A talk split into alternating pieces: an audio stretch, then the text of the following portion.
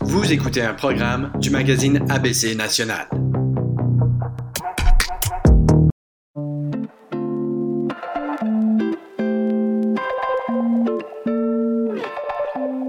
Bonjour, Yves Fagui ici, rédacteur en chef du magazine ABC National. Bienvenue à Après la pandémie où il s'agit d'explorer des questions de droit émergentes dans un monde transformé. Cet épisode vous est présenté par la financière des avocats. Obtenez des conseils d'experts et des assurances et investissements de qualité avec la financière des avocates et avocats. Et comme ils sont un but non lucratif, vous obtenez une valeur exceptionnelle. Pour commencer, rendez-vous sur financièredesavocats.ca. Aujourd'hui, nous allons parler d'équité salariale et d'ascension professionnelle des femmes en droit. On le sait et on l'a souvent entendu, l'impact inégal du coronavirus sur les femmes est énorme.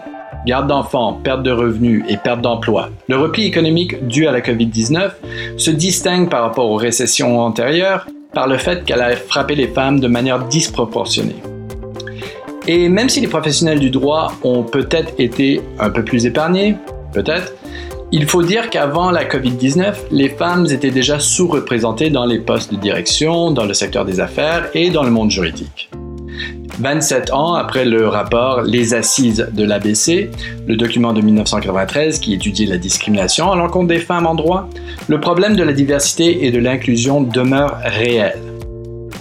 Force est-il de constater que le progrès se fait lentement, et là on, on a le revers de la pandémie qui inquiète. Les femmes pourront-elles retrouver le même niveau qu'avant Et pouvons-nous espérer réinitialiser la discussion autour de l'équité du travail et faire mieux qu'avant? Pour nous aider à mieux comprendre tous ces enjeux, nous avons invité Maître Patricia Gamliel. Elle est associée chez Dunton Rayville à Montréal, ayant pratiqué depuis 25 ans en droit administratif, plus particulièrement en droit de l'immigration. Elle est depuis longtemps impliquée avec l'ABC et préside actuellement la section du Forum des femmes ABC Division Québec. Et puis à ce titre, elle est membre aussi de l'exécutif du Forum des femmes ABC section nationale. Bienvenue au programme, Maître Gamliel, et merci de participer à cette émission d'ABC National. Merci beaucoup de l'opportunité. Euh, j'en profite d'ailleurs pour souligner le fait que le Forum des avocats de l'ABC présente une table ronde virtuelle le 21 avril sur justement l'équité salariale dans la profession juridique. Elle sera animée par la journaliste Robin Doolittle du Globe and Mail. Euh, c'est elle qui a publié un reportage sur l'écart salarial entre les sexes dans la profession juridique canadienne euh, tout dernièrement. Et d'ailleurs, dans ce reportage, je crois qu'elle a mentionné une initiative entreprise par le Forum qui euh, voulait justement mener une enquête sur la rémunération des associés. Mais ça a été un petit peu laborieux pour tout le monde, n'est-ce pas?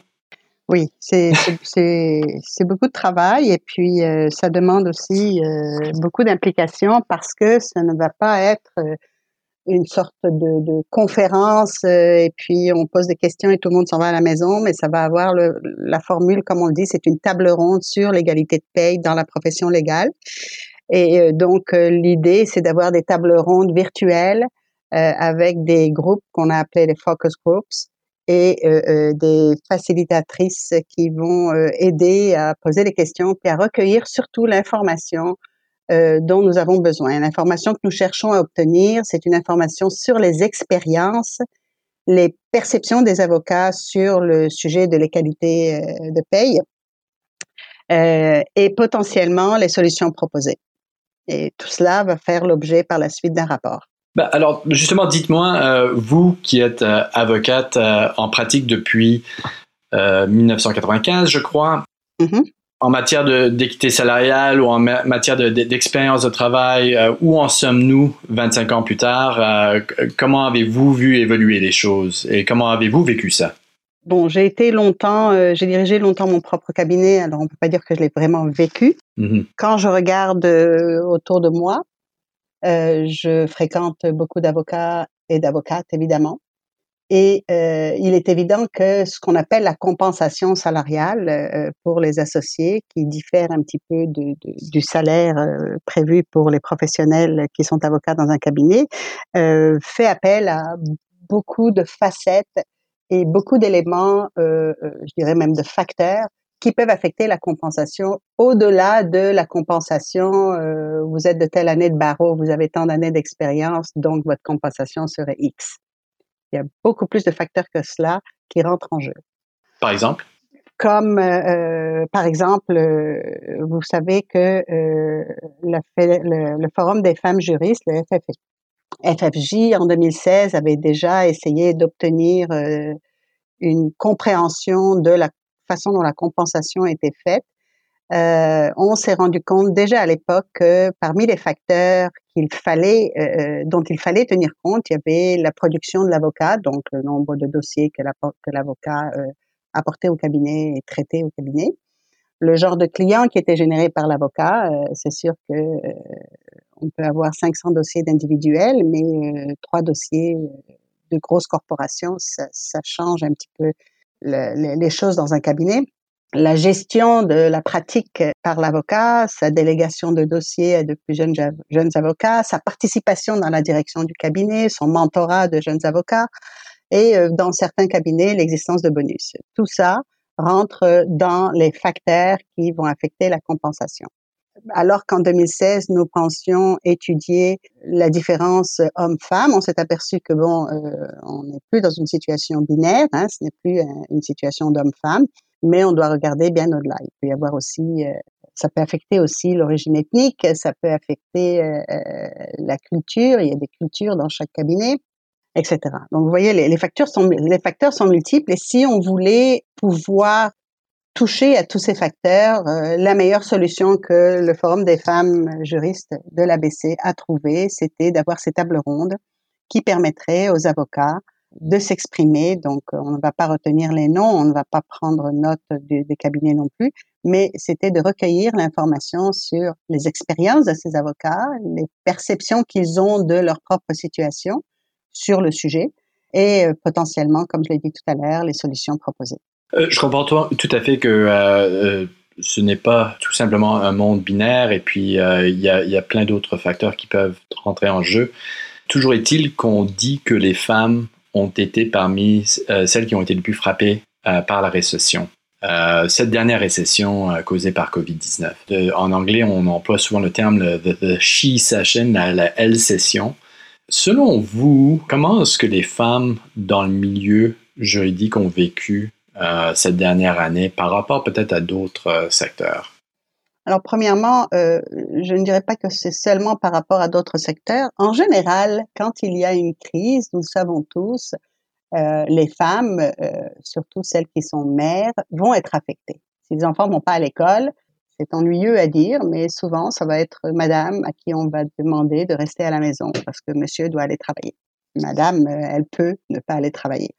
Il y a aussi les enfants en bas, âge qui ont besoin de la présence de leur mère et ça a toujours, ça a toujours affecté euh, la, situation générale. Maintenant, quand on parle des femmes juristes dans un, dans un monde de Covid, effectivement, euh, on, va remarquer que les femmes, surtout celles qui étaient dans la marge, on va dire, de la trentaine, donc entre 30 et, 39 ans, mmh euh, qui sont mères et qui vont avoir des enfants en bas âge, donc des enfants qui ont moins de 6 ans, euh, on va remarquer que ces femmes-là vont subir le contre-coup de la situation de Covid.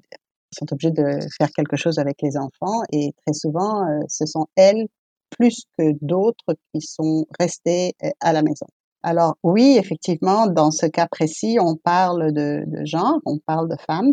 Il est certain qu'il y a eu des hommes et il y a eu euh, d'autres personnes autres que femmes et hommes qui ont suivi le contre-coup. Mais ce que les statistiques semblent démontrer, c'est que effectivement, les femmes qui étaient dans ce groupe d'âge ont subi le plus de conséquences du hmm. COVID.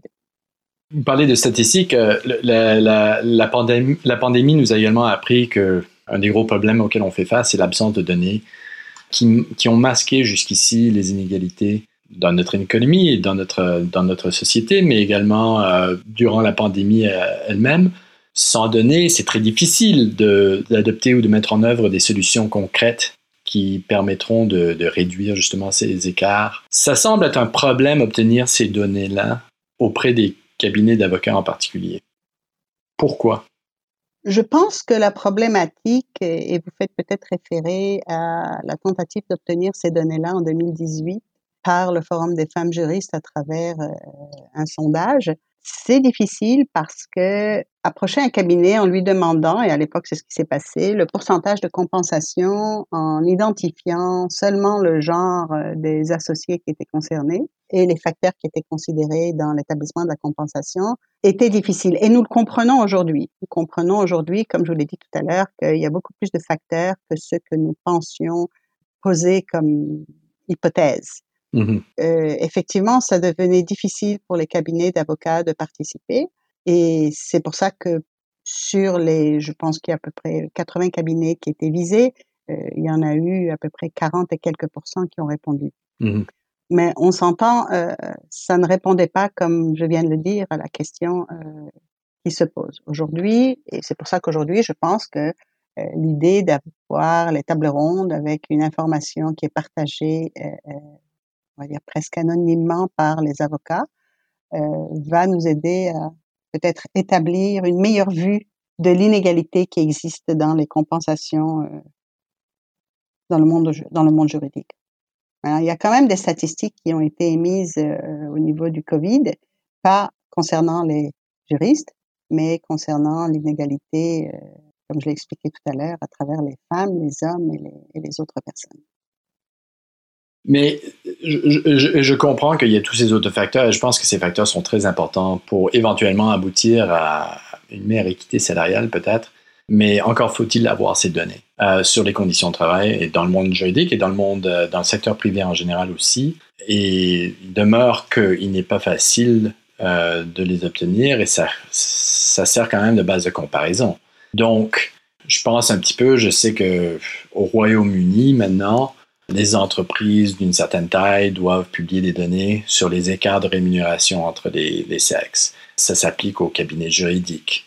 Euh, c'est peut-être pas une, loi tout à fait transparente et parfaite, mais faudrait-il obliger les compagnies et les, cabinets juridiques de faire la même chose ici? Un changement est toujours bienvenu et toujours nécessaire. Nous sommes une société, euh, nous avons beaucoup de chance parce que nous sommes une société qui avance, qui se développe et qui a tendance à s'améliorer. Il y a beaucoup de solutions qui vont ressortir, j'en suis sûre, de ces tables rondes. Je vais prendre un exemple très simple. Euh, une des solutions euh, que je pense pourrait être visée par euh, nos gouvernements, c'est la solution, par exemple, lorsqu'on parle de congé de maternité et de congé de paternité. On le sait, les personnes qui donnent naissance à un enfant n'ont pas le choix. D'abord, il y a la période de donner naissance, il y a la période juste après la naissance. Vous n'avez pas le choix que de vous absenter de votre travail. Juste un peu, euh, juste un peu, pas trop longtemps. juste un peu, mais ça dépend, ça dépend, parce que euh, c'est sûr qu'il peut y avoir des complications, il peut y avoir toutes sortes de choses, mais bref, euh, généralement, c'est un petit peu ennuyeux, mais généralement, les femmes font les frais justement de ce congé parental une des solutions pourrait, et je dis bien pourrait être, euh, d'obliger les hommes à prendre un minimum de congé, de congé parental. Si les cabinets se retrouvaient avec une obligation de monsieur, madame et autres personnes de prendre son congé parental, serait-ce que deux mois, un mois, deux mois, la question se poserait moins de savoir si la jeune femme ou la jeune personne qui rentre dans le cabinet, est-ce qu'elle va nous quitter, elle, dans un an ou deux ans parce qu'elle va avoir des enfants? Peut-être que la question se poserait moins si tout le monde avait cette obligation et pas un choix. À la financière des avocates et avocats, votre satisfaction est la mesure de notre succès. Ce n'est pas que l'argent n'a pas d'importance. Financière fait partie de notre nom. Mais nous sommes une organisation sans but lucratif. Nous offrons aussi des tarifs exclusifs sur les assurances habitation, automobile, vie et invalidité, pour n'en nommer que quelques-unes à la financière des avocates et avocats, nous nous concentrons sur vous afin que vous puissiez vous concentrer sur votre famille, votre cabinet et votre avenir. Et cela semble être un succès à tous les égards.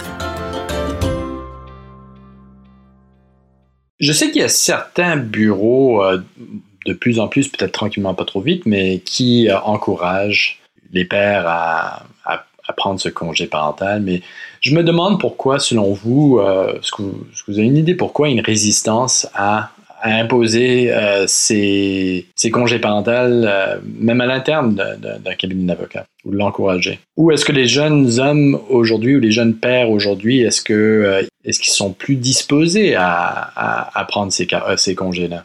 Oui, mais il faut savoir aussi qu'on est dans une profession qui est difficile. Il est difficile de s'absenter de sa pratique. vous avez, dépendant de la pratique que vous avez, qu'un avocat a, excusez-moi, mmh euh, il doit euh, gérer des dossiers. Souvent, ce sont des dossiers de litige. Il doit se rendre devant les tribunaux. Il y a des dates, il y a des dates de procès. Il y a des préparations de dossiers, des préparations de dossiers. Euh, si vous êtes dans un dossier depuis plusieurs mois, voire quelques années, décider de prendre un congé d'un mois, deux mois, c'est difficile. C'est, il est certain que la vie étant ce qu'elle est, euh, les personnes qui veulent avoir des enfants euh, vont vivre avec cette difficulté. Et là, les dossiers doivent être transférés à quelqu'un. Ça demande aussi beaucoup de travail. Mmh Ils doivent être transférés à quelqu'un. Et, la plupart des avocats, s'ils ont le choix, ils ne vont pas le faire. Y compris des femmes? Ben, Elles n'ont pas le choix, justement. Si madame est enceinte et qu'elle va accoucher dans deux mois, elle n'a pas le choix. Il mmh faut qu'elle transfère ses dossiers. Non, je comprends. Alors que monsieur, lui, s'il ne va pas accoucher d'un enfant, il n'est pas obligé de transférer ses dossiers. Cela dit, euh, je veux dire, il y a, d'autres industries ou euh, et d'autres secteurs professionnels où il y a quand même beaucoup de stress. Et puis, je ne sais pas s'ils sont confrontés au même blocage culturel, si on veut. Euh, je veux dire, pourquoi, comment ça se fait-il, comment se fait-il que les, cabinets d'avocats ont, tant de mal à faire un virage culturel de ce genre-là? Alors, je ne sais pas si j'appellerais ça un virage culturel ou un virage social. Virage social, c'est euh, peut-être préférable comme terme, oui. Les médecins sont dans la même situation. Mmh c'est très difficile pour une femme médecin euh, de rester au cabinet alors qu'elle va avoir un enfant dans trois jours, quatre jours, cinq jours, ou qu'elle vient d'avoir un enfant.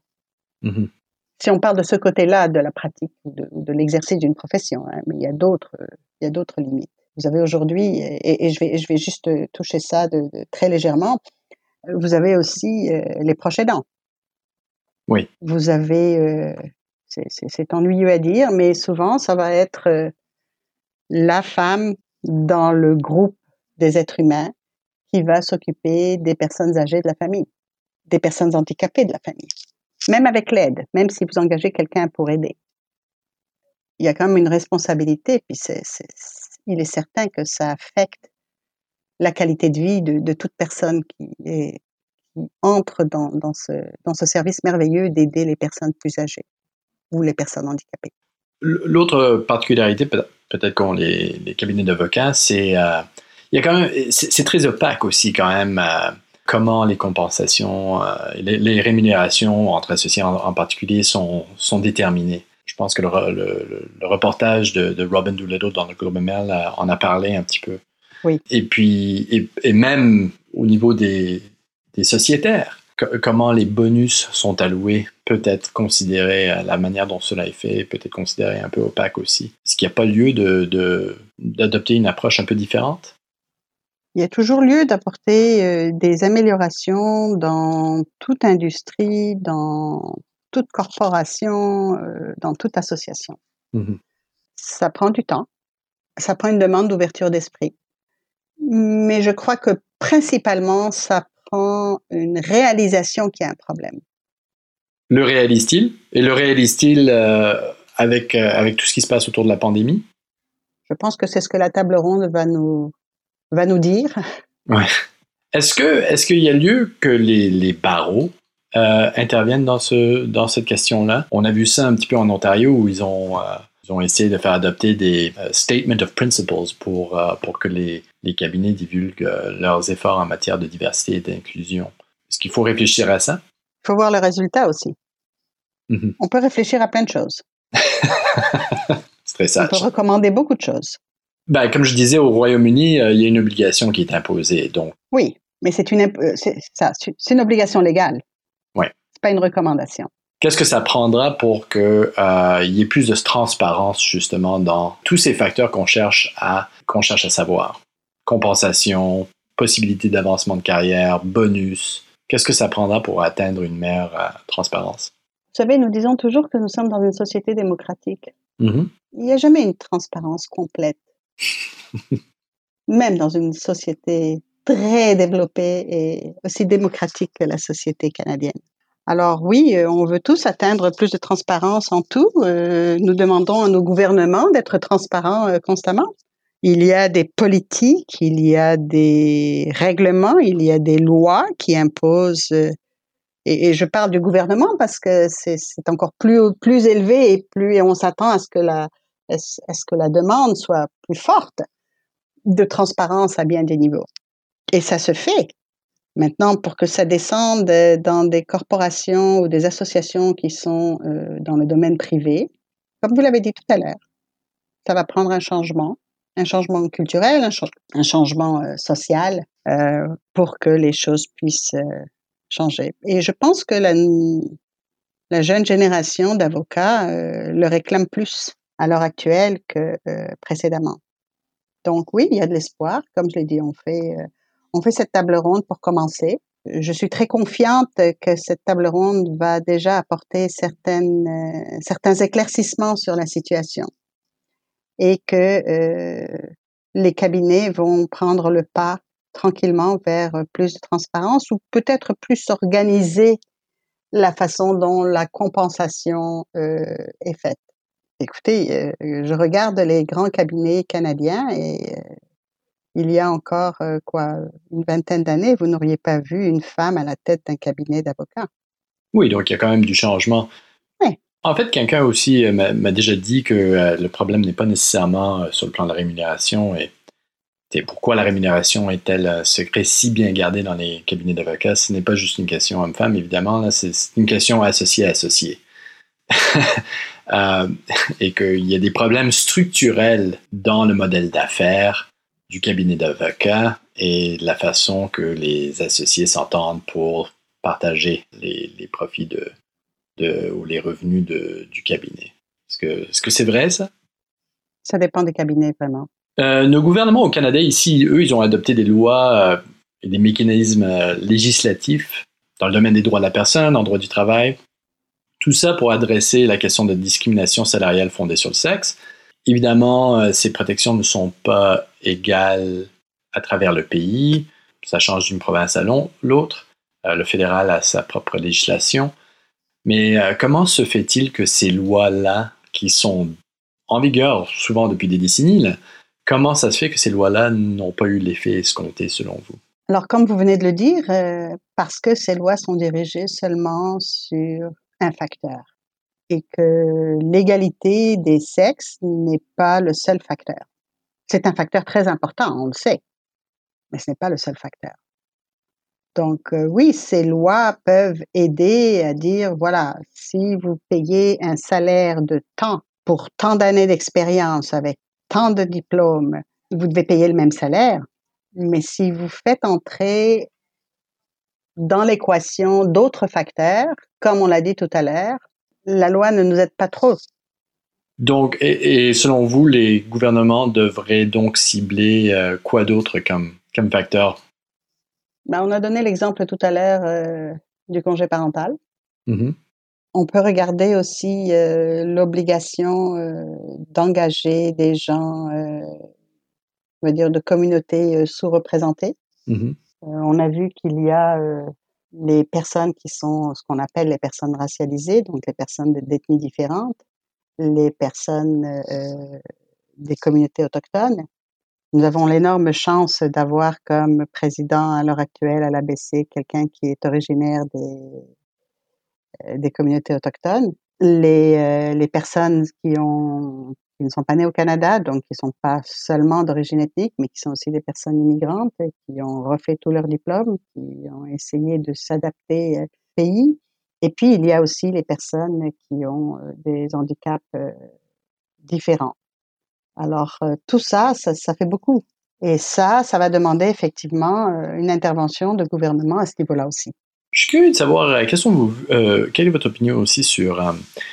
on a beaucoup parlé durant la pandémie euh, de, télétravail et puis la capacité justement des, cabinets juridiques et de l'industrie du droit, mais d'autres industries aussi, de, pivoter si on veut, et puis aller vers une forme de travail plus agile, plus, plus à distance et tout ça. Mais ce n'est pas sans problème, je crois. Et puis, euh, quelle est la difficulté pour un cabinet comme le vôtre ou d'autres cabinets euh, de bien mentorer les jeunes? Et de bien les assister dans l'avancement de leur carrière? Parce que je pense que ça, ça c'est un des facteurs aussi dont vous allez sûrement parler à cette table ronde. Quand on parle de télétravail, on parle forcément de travailler de la maison.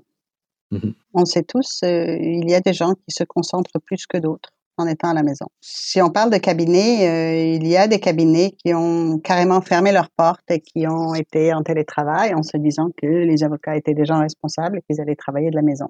Mhm. C'est vrai en général. Beaucoup de cabinets se sont adaptés au télétravail justement parce qu'ils ont fermé leur cabinet et vous avez eu aussi euh, euh, des secrétaires, des paralégales, euh, tout le monde qui tourne autour de la pratique du droit dans un cabinet. Mais pour y arriver, il faut faire appel à une technologie.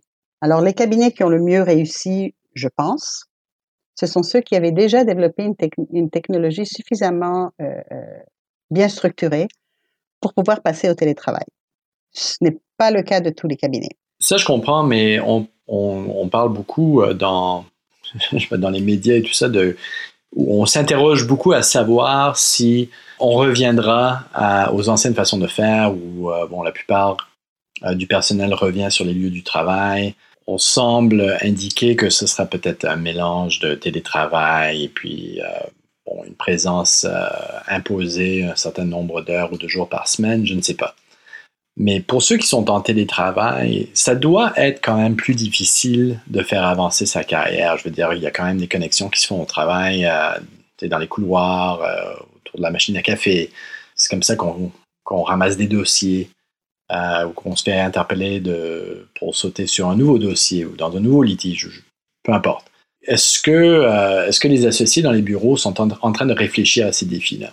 J'ai des difficultés à parler d'autres bureaux parce que je n'y suis pas vraiment. Je parle avec des mmh avocats, mais ce n'est pas, ça ne me donne pas vraiment l'image de ce qui se passe à ce niveau-là, au niveau de la réflexion des directions des cabinets. Mmh je peux vous dire que dans le cabinet où je travaille, euh, euh, moi, j'ai préféré retourner au cabinet dès que c'était possible. Travailler pour moi euh, à distance, c'est très simple parce que beaucoup de mes dossiers, de toute façon, se font par courriel cours fédérales se font par euh, Zoom, euh, même les tribunaux administratifs. Donc, moi, je n'avais pas vraiment de difficulté à le faire de la maison, mais vous avez raison, être dans le cabinet, c'est autre chose. D'abord, ça vous demande de, commencer à une certaine heure. Il n'y a pas d'heure pour finir, mais bon, de finir au moins à, un moment donné, surtout si vous avez euh, une exigence du gouvernement qui dit que vous devez être à la maison à 8 heures même comme travailleur essentiel, euh, vous allez quand même, vous allez, vous allez quand même essayer de respecter ça. Moi, j'ai trouvé, mais ça c'est comme, c'est personnel. J'ai trouvé que c'était mieux que je vienne au cabinet mmh plutôt que de travailler de la maison la majorité du temps. Il y a des avantages à travailler de la maison, mais il y a aussi beaucoup d'inconvénients. Maintenant, c'est encore plus vrai lorsque l'on parle de personnes qui ont des enfants et que les enfants sont à la maison. Parce qu'un enfant qui est à la maison, vous n'allez pas le mettre devant la télévision euh, pendant 8 heures de temps. Il a des, ben surtout s'il a un des parents à la maison, il va vouloir avoir l'attention des parents, ce qui est normal. Et c'est là que la difficulté se pose. Donc, les personnes qui ont des enfants euh, ou des personnes qui ont besoin d'aide, on, a parlé des proches aidants tout à l'heure, tout cela va faire que votre travail ou votre pratique va en être affecté. Veut, veut pas. Alors maintenant, euh, tournons-nous juste un tout petit peu vers l'avenir. Qu'envisagez-vous? Est-ce que vous croyez qu'une fois sorti de cette pandémie, encore une fois sur la question de l'équité salariale ou l'équité de l'ascension professionnelle, pensez-vous et êtes-vous optimiste que les, que les bureaux, euh, les cabinets privés au, Canada seront en mesure d'adresser le problème de façon, euh, de façon marquante? Certainement. Certainement, ça va se faire. Comme, comme tout avancement social, sociétale, ça va se faire.